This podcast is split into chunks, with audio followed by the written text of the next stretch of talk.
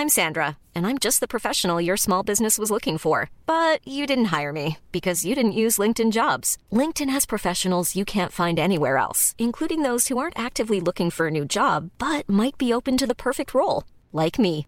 In a given month, over 70% of LinkedIn users don't visit other leading job sites. So if you're not looking on LinkedIn, you'll miss out on great candidates like Sandra. Start hiring professionals like a professional. Post your free job on linkedin.com/people today. Even on a budget, quality is non-negotiable. That's why Quince is the place to score high-end essentials at 50 to 80% less than similar brands. Get your hands on buttery soft cashmere sweaters from just 60 bucks, Italian leather jackets, and so much more. And the best part about Quince, they exclusively partner with factories committed to safe, ethical, and responsible manufacturing. Elevate your style without the elevated price tag with Quince. Go to quince.com slash upgrade for free shipping and 365-day returns.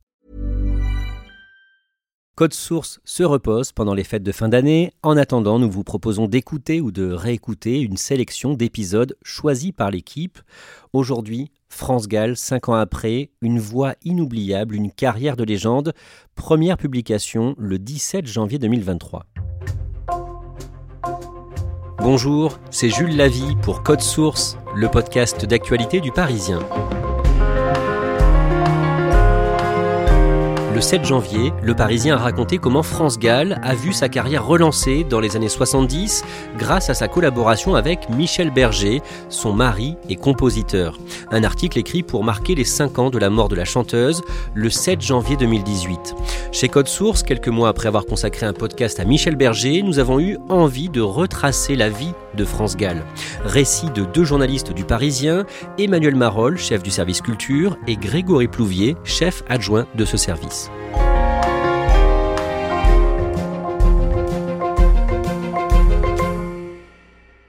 Emmanuel Marolles en 1964, France Gall a 17 ans et elle chante un tube, Sacré Charlemagne. Qui a eu cette idée folle un jour d'inventer l'école Oui, Sacré Charlemagne, c'est quasiment une chanson pour enfants. Et c'est vrai que c'est une chanson assez euh, légère, assez naïve, avec euh, des paroles euh, plutôt enfantines, si on peut dire. qui a eu cette idée folle un jour d'inventer l'école 4 et 4 font 8, leçon de français. Enfin bon, C'est ce sacré Charlemagne. C'est pas euh, fantastique. Ça a été écrit par son père, euh, Robert Gall, et un musicien qui s'appelle George Lieferman. Et elle-même disait qu'elle était totalement, totalement exaspérée par cette chanson, qu'elle en était malade, qu'elle aimait pas du tout ça, et euh, bah, que pourtant elle avait laissé sortir cette chanson parce qu'à son âge, elle pouvait pas faire grand-chose pour le- l'en empêcher. Sacré Charlemagne, sacré Charlemagne. Vous avez interviewé euh, France Gall plusieurs fois chez elle, Emmanuel Marolles, dans les années 2000 et 2010. Vous nous direz ce qui vous a marqué pendant ces interviews. Mais d'abord, on va retracer la vie de France Gall. Grégory Plouvier, France Gall, dont le prénom de naissance est Isabelle, est née le 9 octobre 1947 à Paris et elle est une enfant de la balle. Oui, elle a grandi dans une famille d'artistes. Sa mère, Cécile, est la fille du fondateur des Petits Chanteurs à la Croix de Bois. Et son père, Robert Gall, donc on l'a dit, euh, est parolier. Avant, une petite carrière de chanteur lyrique, puis de chanteur de variété. Et il écrit des chansons pour euh, Hugo Frey, pour euh, Edith Piaf, et surtout pour Charles Aznavour, pour qui il écrit notamment La Mama, qui est vraiment le tube de la carrière de Robert Gall en tant que parolier. France Gall euh, chante très tôt, euh, au début avec ses deux frères, deux jumeaux, dans un petit groupe, et ensuite, en troisième, elle enregistre son premier 45 tours. Elle doit changer son prénom, elle s'appelait France, parce que le prénom euh, Isabelle est pris par euh, Isabelle Aubray, qui est l'une des vedettes de sa maison de disques. À 17 ans, elle est déjà une star. Oui, en fait, elle abandonne l'école assez rapidement. Donc, elle enregistre ses premières chansons et elle devient très très vite une vedette, notamment avec Sacré Charlemagne, qui se vend à 2 millions d'exemplaires en France et dans les pays francophones. Donc, euh, bah, elle commence très vite à vivre la, la vie d'une vedette. Donc, euh, elle fait des interviews, elle fait des séances photos, euh, elle participe à des émissions au lieu d'aller en classe. Et en fait, elle le vit assez mal, tout ça. Elle n'est pas du tout préparée à cette célébrité euh, nouvelle et brutale pour elle. Et elle dit même que, à travers toute cette promotion, elle avait le sentiment d'être violée parfois par cette notoriété. Et à ce moment-là, son amoureux s'appelle Claude François. Le 20 mars 1965, France Gall représente le Luxembourg au concours de l'Eurovision avec la chanson Poupée de cire, poupée de son.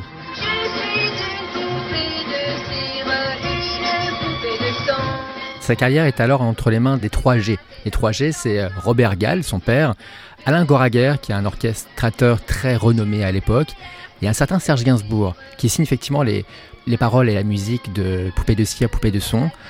La soirée se déroule à Naples, devant 150 millions de téléspectateurs. En répétition, la chanson est huée par les musiciens, qui se moquent un peu du rythme de cavalerie euh, de Poupée de cire. Serge Gainsbourg est très vexé, il quitte la salle. La soirée se déroule et à la surprise générale, euh, la chanson remporte la timbale. France Gall n'a pas le temps de réaliser, elle apprend le verdict dans les coulisses, elle remonte sur scène, elle réalise pas. Voici donc euh, une chanson qui était encore totalement inconnue il y a quelques jours, Poupée de cire, Poupée de son, et qui devient vainqueur de ce grand concours européen de la chanson. Pour elle, cette soirée est un mauvais souvenir parce qu'elle a des problèmes de cœur avec son petit ami Claude François. Juste avant de remonter sur scène après l'annonce de sa victoire, elle reçoit un coup de fil. Au téléphone, c'est Claude François qui lui annonce la fin de leur relation. Tu as peut-être gagné l'Eurovision, mais tu m'as perdu moi. C'est ce qu'il lui dit, c'est assez violent. Lorsqu'elle remonte sur scène, quelques minutes plus tard, elle a les larmes aux yeux. Tout le monde pense évidemment qu'il s'agit de l'émotion liée à la victoire. Il s'agit en fait de sa réaction à la suite de la rupture. Emmanuel Marolles, en 1966, Serge Gainsbourg lui écrit une chanson qui est un cadeau empoisonné. Oui, c'est une chanson qui s'appelle Les Sucettes. Les paroles disent euh, Annie aime les sucettes, les sucettes à l'Annie. Alors évidemment, quand on prend ça au premier degré, on peut imaginer que c'est une jeune fille qui se régale d'une friandise, mais Gainsbourg est beaucoup plus pervers dans tous les sens du terme que ça. La signification euh, en sous-texte de cette chanson, c'est évidemment une, euh, une jeune femme qui aime pratiquer les fellations. À l'époque, France Gall ne saisit pas le double sens de la chanson et elle est totalement meurtrie quand elle réalise la signification exacte de cette chanson. Elle a même dit qu'elle s'était sentie euh, humiliée et que ça avait vraiment changé son rapport au garçon après. Quand elle a 25 ans, en 1972, elle est jugée ringarde. Oui, il y a eu toute cette époque avec Gainsbourg qui, euh, à travers elle et à travers son côté euh, Lolita qui pouvait aimer, s'exprimait en tant que compositeur, en tant que parolier. Mais au bout d'un moment, bah, la source s'est tarie et la collaboration n'était plus aussi efficace qu'avant. Et là, bah, elle retrouve pas vraiment de compositeurs qui peuvent lui faire des chansons sur mesure elle se retrouve un petit peu ringardisée. Euh, elle euh, partage euh, la vie de Julien Clerc à cette époque-là, au début des années 70. Julien Clerc devient une star à travers la comédie musicale R et, et à travers ses premières chansons. Et elle, bah, elle est un peu observatrice de tout ça. Elle en arrive même à un point où elle, elle fait un, un roman photo dans la presse avec son frère. Donc c'est des sorte de mise en scène photographique qui raconte des histoires et elle dit vraiment c'était le bout du rouleau pour moi, il manquait plus que le film porno. Grégory Plouvier, en 1973, France Gall entend pour la première fois à la radio un jeune chanteur, Michel Berger. Attends-moi. À ce moment-là, Michel Berger n'est pas dans la lumière, il n'est pas très connu du grand public, mais dans l'ombre, il fait partie de ces musiciens qui sont en train de dépoussiérer la chanson française. Il a euh, lancé la carrière de Véronique Sanson, dont il a dirigé euh, le premier album Amoureuse, avec des tubes comme euh, Baya ou Besoin de personne. Il a aussi relancé la carrière de Françoise Hardy, avec l'une des plus belles chansons peut-être de la variété française, Message personnel. Il est à peu près à ce stade de sa carrière lorsque, dans sa voiture, France Gall entend Attends-moi qui est l'un des extraits du premier album de Michel Berger, qu'on surnommera euh, Cœur brisé euh, en raison de la pochette, qui euh, représente un cœur brisé comme un amant éconduit. Et le cœur de France Gall, lui, est fait un bon. Si une personne doit relancer et peut relancer sa carrière, ce sera lui. Lui, sinon personne. Ce sera peut-être l'amour à Bali, comme on en rêvait. France Gall veut à tout prix travailler avec Michel Berger et elle le rencontre un jour, la même année en 1973, dans les studios de la radio Europe 1. Oui, ils sont là tous les deux pour euh, enregistrer une émission qui s'appelle 567 de Jacques Ourevitch. Elle lui pose la question de manière assez abrupte. Elle a des chansons que sa maison de disques souhaite euh, l'avoir euh, chantées et elle lui demande tout simplement conseil. Est-ce que vous pensez que c'est une bonne idée que je sorte ces singles-là? Il lui répond de manière très abrupte, c'est nul.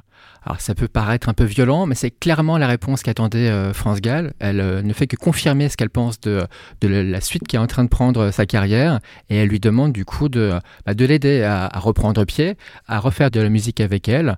Dans un premier temps, il se fait euh, prier, c'est un euphémisme, vu que France Gall représente vraiment tout ce qu'il n'aime pas dans la chanson française. Sacré Charlemagne est l'une des chansons qu'il exècre le plus au monde, et euh, du coup, on peut pas dire qu'il soit très enthousiaste à l'idée de lancer une collaboration avec elle. Et finalement, elle travaille avec lui d'abord sur une chanson. C'est presque un test. Il est en train d'enregistrer son deuxième album. Il a besoin d'une voix féminine pour l'un des morceaux fleuves de ce disque. Cette chanson, elle s'appelle Mon fils rira du rock'n'roll. Et elle vient euh, juste pour euh, quelques secondes apporter comme ça sa voix à cette chanson. Je saurais lui dire les mots qu'il faudra pour le convaincre et il m'aimera. Si c'est un test, il est concluant. Une prise, c'est dans la boîte. Entre deux, ça match. Faut dire qu'il y a une chose qui est une qualité en or pour Michel Berger. France Gall sait faire swinger la langue française comme les chanteurs américains font swinger l'anglais. Et ça, à ses yeux, ça n'a pas de prix. Ils commencent à travailler ensemble et Michel Berger, qui vient d'être quitté par la chanteuse Véronique Sanson, compose une chanson pour France Gall, La déclaration d'amour.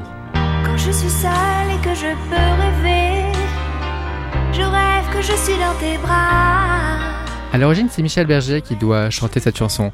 Il se met au piano un jour devant France Gall et il lance les premières notes. Quand je suis seul et que je peux rêver, je rêve que je suis dans tes bras. Les paroles sont très claires. Entre deux, la complicité musicale a largement débordé sur le plan euh, de la vie privée. Ils s'aiment. Et finalement, c'est elle, France Gall, qui chantera cette chanson. Le single est un énorme succès. 75 045 tours sont écoulés en quelques semaines. Ça y est, on peut le dire officiellement, la carrière de France Gall est relancée. Emmanuel Marolle, pendant l'une des interviews qu'elle vous accordera bien plus tard, France Gall vous raconte un coup de téléphone qu'elle a reçu à cette période de la part de Véronique Sanson, qui vient donc de quitter Michel Berger. Oui, elle me raconte ce, ce jour-là que elle était très proche et très amie avec Véronique Sanson et que une nuit avec le décalage horaire, elle reçoit un, coup de fil à 4 heures du matin. Dans la discussion, elle dit à Véronique Sanson, je crois que je suis en train de tomber amoureuse de Michel. Et là, il y a un long blanc au téléphone. Véronique Sanson ne dit rien et elle finit par lui répondre Je ne sais pas comment on fait pour ne pas tomber amoureuse de Michel. Et elle raccroche.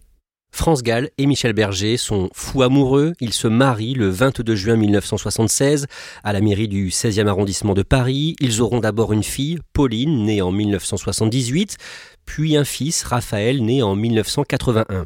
Au niveau musical, ensemble, ils enchaînent les tubes dès les deux premiers albums de France Gall, composés et écrits par Michel Berger, France Gall en 1976 et Dancing Disco l'année suivante.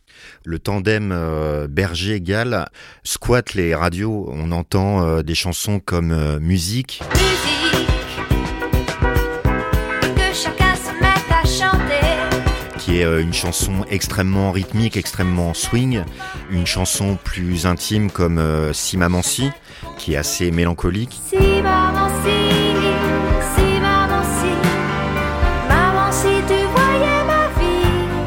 Une chanson aussi euh, assez euh, festive et assez dansante comme euh, Samba Mambo.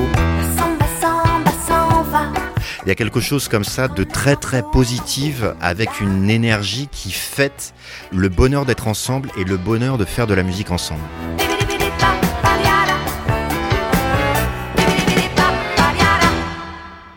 France Gall va jouer un rôle important dans la création d'une comédie musicale co-signée par Michel Berger, Starmania, d'abord en poussant le chanteur à contacter un artiste canadien en 1977. La comédie musicale, déjà, c'est une vieille marole de Michel Berger. Dès 1974, lorsqu'ils commencent leur relation tous les deux, France Gall et Michel Berger enregistrent quelques chansons qui doivent donner naissance à une première comédie musicale qui s'appelle Angelina Dumas. C'est un projet qui tombe rapidement à l'eau parce que les paroles de Michel Berger sont jugées trop ternes pour incarner la violence, la révolte que euh, ce projet nécessite. C'est France Gall qui lui conseille cet été-là d'appeler euh, Luc Plamondon, qui est le parolier de Diane Dufresne, qui vient de sortir un album qu'elle a adoré, avec notamment ce tube J'ai rencontré l'homme de ma vie.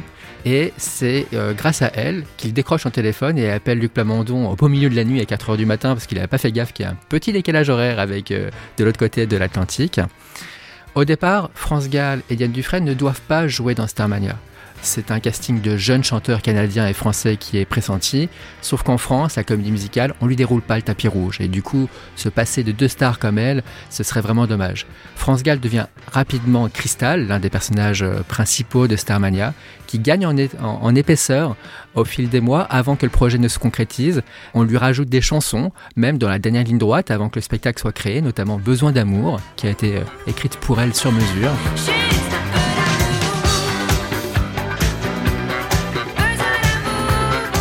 Luc Plamondon, c'est vraiment euh, celui qui euh, donnera toute euh, l'épaisseur en termes de texte à la comédie musicale. Michel Berger compose, Luc Plamondon écrit, Starmania naît, c'est un carton.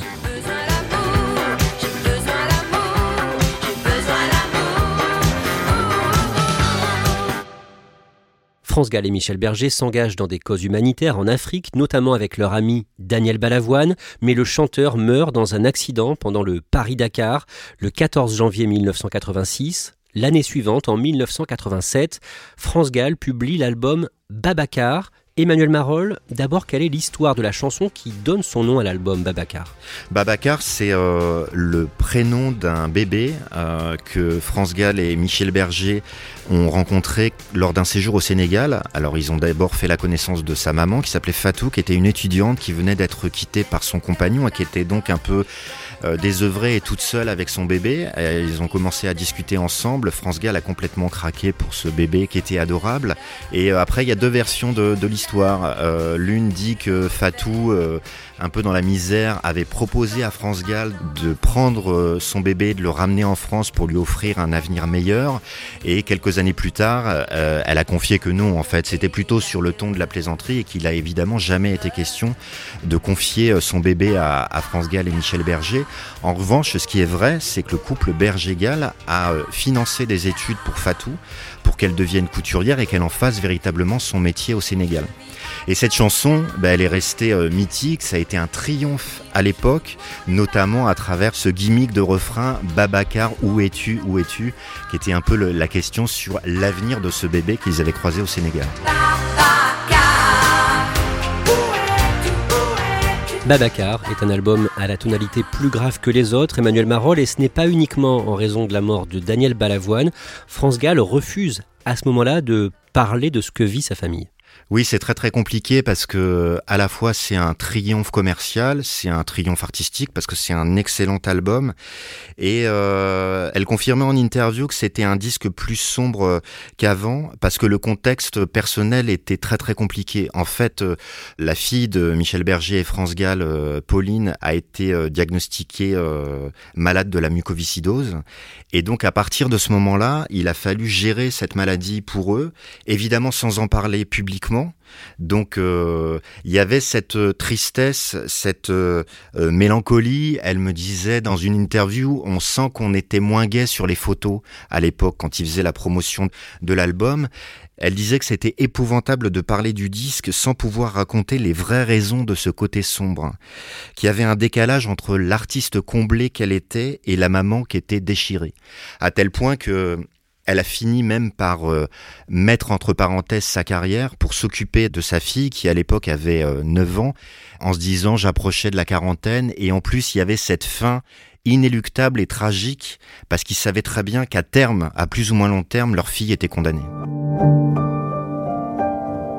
Grégory Plouvier, en 1992, alors qu'elle et Michel Berger viennent de sortir un album de chansons en duo au mois de juin, double jeu, le dimanche 2 août, dans leur maison de vacances, près de Ramatuel, dans le Var, Michel Berger meurt subitement.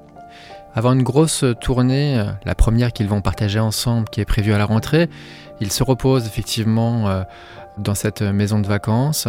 C'est un dimanche euh, comme les autres pour eux, une balade à vélo, un déjeuner entre amis. L'après-midi s'étire. En fin de journée, on va faire un tennis. Michel Berger se sent pas bien. Il sort du cours. Il rentre euh, à la maison, s'allonger un petit peu. Et là, il fait un infarctus. Il décède à 44 ans. Le rêve est passé pour Michel Berger, le chanteur-compositeur, l'un des plus doués de sa génération, est mort la nuit dernière à Saint-Tropez, victime d'une crise cardiaque. Peu de temps après la mort de Michel Berger, le 22 avril 1993, France Gall est opérée en urgence d'un cancer du sein et elle choisit à ce moment-là de parler de sa maladie. Quelques années plus tard, en 1997, sa fille Pauline meurt à l'âge de 19 ans. Grégory Plouvier, dans les années qui suivent, France Gall part vivre au Sénégal. Oui, autant après la mort de Michel Berger, elle a, eu, elle a ressenti le besoin de, de, chanter, de monter sur scène, de continuer à faire vivre le répertoire de son mari. Autant après la mort de sa fille, elle a besoin de se réfugier dans le silence, de vivre sa peine face aux éléments, la mer, le vent, ce pays qu'elle adore et qu'elle a découvert il y a plusieurs années déjà. Ce besoin de ne plus chanter, elle s'y astreindra euh, jusqu'à assez tard. Il n'y a que Johnny Hallyday, son ami, qui la fera remonter euh, une seule fois sur scène pour un concert à l'Olympia en 2000. Emmanuel Marolles, vous l'avez dit, France Gall était amie avec euh, Véronique Sanson et des années après la mort de Michel Berger, Véronique Sanson lui fait une proposition. Oui, ils se recroisent dans une discothèque et euh, Véronique Sanson lui, lui tombe dans les bras et euh, lui dit J'ai une idée extraordinaire pour toi, je vais t'écrire ton prochain album. Et France Gall la calme direct et lui répond C'est pas du tout une bonne idée, de toute façon, je ne peux pas chanter quelqu'un d'autre que Michel. Et elle a toujours respecté ça. C'est-à-dire qu'il y a d'autres artistes qui ont pu éventuellement essayer de travailler pour elle ou de lui proposer des chansons, notamment Pascal Obispo qui vient de faire un, album qui s'appelle France, où il raconte qu'il a proposé un certain nombre de chansons à, à France Gall euh, à la fin des années 90 et que justement euh, France Gall a entendu les chansons chez elle sur le piano de Michel Berger et que sa réaction, ça a été de dire c'est Michel, mais c'est pas Michel. Ce qui était une façon de dire tu me proposes des chansons à la manière de Michel Berger, mais de toute façon, ce ne sont pas des chansons de Michel Berger et je ne chanterai pas autre chose que Michel Berger. France Gall partage désormais sa vie avec un musicien et arrangeur américain, Brooke David. À partir de 2012, elle travaille pendant des années à la création d'une comédie musicale dédiée à Michel Berger, Résiste qui est présenté au public pour la première fois en novembre 2015 au Palais des Sports de Paris et vous êtes sur place. Hey Elle passe ses nuits sans dormir. Le spectacle est extrêmement moderne dans sa mise en scène, dans sa chorégraphie et évidemment, il peut s'appuyer sur des chansons qui sont euh, inoubliables, légendaires, mythiques depuis près de 40 ans. Moi j'ai à la première, tout de suite ça a bluffé tout le monde, ce qui fait que les critiques ont été dithyrambiques et à partir de là le spectacle été lancé et ça a été un triomphe à Paris, en province, à tel point qu'avant la disparition de France Gall, il avait été évoqué la possibilité de faire un Résiste 2 avec de nouvelles chansons qui n'avaient pas été utilisées dans le premier spectacle. Emmanuel, vous la voyez chez elle à ce moment-là dans son appartement parisien. D'abord, à quoi ça ressemble? Il y a le piano de Michel Berger qu'elle a, le piano blanc.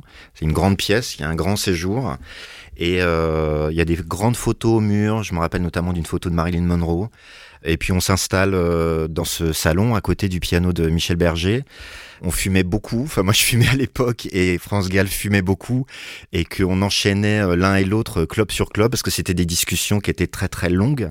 C'était assez impressionnant la première fois de se retrouver là parce que on évoquait forcément des souvenirs, toute l'histoire commune de cette collaboration et de cet amour et on était vraiment au cœur de l'endroit où tout ça était né à la fois personnellement et musicalement. Et à un moment, pendant l'interview, vous lui faites remarquer que quand elle parle de Michel Berger, elle n'a pas l'air triste. Elle me dit euh, ça aide le temps qui passe, c'est-à-dire que ben voilà, elle a, elle a traversé des choses absolument terribles dont on a parlé, et la musique reste. Il y a toujours de la tristesse, mais cette tristesse s'apaise parce que les chansons sont toujours euh, diffusées à la radio, et là, au moment où on se voit pour Résiste, ben elles vont être euh, mises en scène, elles vont être euh, redécouvertes, voire même découvertes par un public plus jeune sur scène, puisque de toute façon, Michel Berger est mort en 1992 et elle a arrêté la scène depuis très très longtemps. Donc c'est la seule façon d'entendre véritablement les chansons de Michel Berger et France Gall sur scène, ce spectacle. Et elle vous parle malgré tout de, de toutes les épreuves qu'elle a subies. Qu'est-ce qu'elle vous en dit? Elle dit que ça a été évidemment très dur, euh, mais elle dit j'ai tout de même eu une, une belle vie, une belle vie de femme et une belle vie d'artiste. Mais elle nuance en disant euh, mais si on me proposait de revivre la même vie, je dirais non. La prochaine fois, je demanderais à avoir une vie plus douce. Le samedi 9 décembre 2017, France Gall n'est pas présente aux obsèques de Johnny dans l'église de la Madeleine à Paris et ça inquiète celles et ceux qui savent qu'elle souffre d'une récidive de son cancer. Quelques semaines plus tard, le dimanche 7 janvier 2018, la mort de France Gall est annoncée. Elle avait 70 ans. Et elle a eu la disparition de France Gall. La chanteuse s'est éteinte ce matin des suites d'un cancer. Vous, Emmanuel Marolles, vous rentrez en urgence à la rédaction du Parisien pour écrire sa nécrologie et vous pensez à la chanson Évidemment, chanson écrite par Michel Berger après la mort de Daniel Balavoine. Dans la chanson, on dit il y a comme un goût amer en nous, et c'était vraiment ça, à ce moment-là, qu'on pouvait ressentir, que moi je ressentais. Il y a comme un goût amer en nous. C'est en gros, on a partagé les choses ensemble, et puis évidemment, quelqu'un est parti. Les bons moments restent, les souvenirs restent, mais pas complètement. On peut plus les vivre comme on les vivait avant, quoi. Elle, elle dit dans la chanson, on danse encore sur les accords qu'on aimait tant. Trois petits points, mais pas comme avant. Donc c'est vraiment ça. Évidemment. Évidemment. Emmanuel Marolles, on a tendance à valoriser celles et ceux qui écrivent leurs chansons, les auteurs-interprètes, moins celles et ceux qui ne font que chanter. France Gall était une très grande interprète. Oui, c'était une grande interprète parce que déjà, elle avait quelque chose de très très fort, c'est qu'en une demi-seconde, dès qu'une chanson commençait, on la reconnaissait. Donc ça, c'est déjà, ça veut dire que c'était une voix, une voix très singulière et en même temps très familière. Et après, elle rencontre le parolier, le compositeur qui va devenir son alter ego, son pygmalion, à la fois dans, dans la musique et dans la vie. Michel Berger, il écrivait vraiment pour France Gall et il écrivait quelque part non seulement pour elle, mais pour eux. Il pouvait parfois se raconter à travers les chansons de France Gall et donc il y avait une symbiose parfaite entre les deux, ce qui fait que à l'arrivée, il y avait plus qu'à interpréter les chansons. Grégory Plouvier, cette année, le 7 janvier, vous avez publié un article dans Le Parisien sur France Gall pour marquer les 5 ans de sa mort et vous avez conclu cet article par une scène que vous avez vue pendant une représentation de la nouvelle version de la comédie musicale Starmania à la scène musicale à Boulogne-Billancourt près de Paris le samedi 5 novembre. Je suis assis juste devant euh, Raphaël Amburger, donc le fils de France et de Michel Berger. Le spectacle commence. L'ombre de Michel Berger euh, plane au-dessus du spectacle avec euh, notamment une figure de pianiste qui est clairement un clin d'œil à, à son créateur. Et soudain, un écran s'allume sur scène et on voit le personnage de Cristal, c'est France Gall. Et là, elle chante. De New York à Tokyo, tout est partout pareil. De New York à Tokyo, tout est partout pareil. C'est la chanson Monopolis. La voix de France Gall qui emplit la salle, l'émotion qui est partout. Tout le monde a la queue leu leu. Les néons de la nuit remplacent le soleil. Un ange passe, on est littéralement euh, ému par ce moment et ce retour de Starmania euh, marque aussi euh, la persistance de l'héritage de, de France Gall et de Michel Berger, le fait que 40 ans après, ces chansons n'ont pas vieilli, elles nous accompagnent, elles font partie de nous. La vie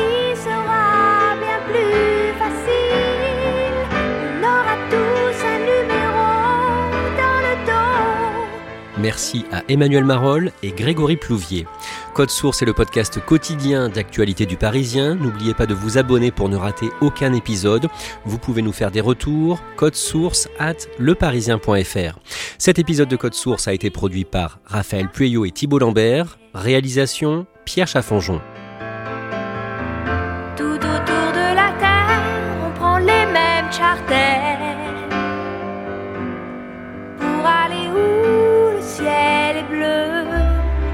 Saura plus où trouver le soleil.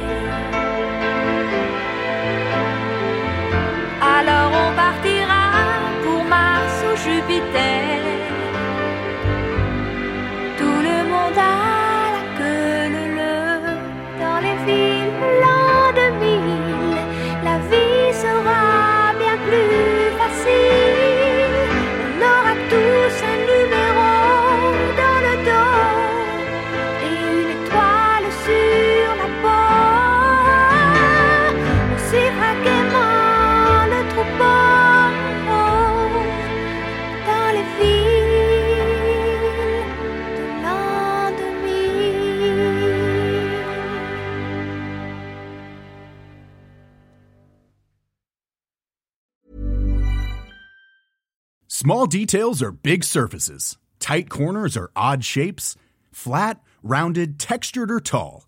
Whatever your next project, there's a spray paint pattern that's just right. Because Rust new Custom Spray 5 in 1 gives you control with five different spray patterns. So you can tackle nooks, crannies, edges, and curves without worrying about drips, runs, uneven coverage, or anything else. Custom Spray 5 in 1. Only from Rust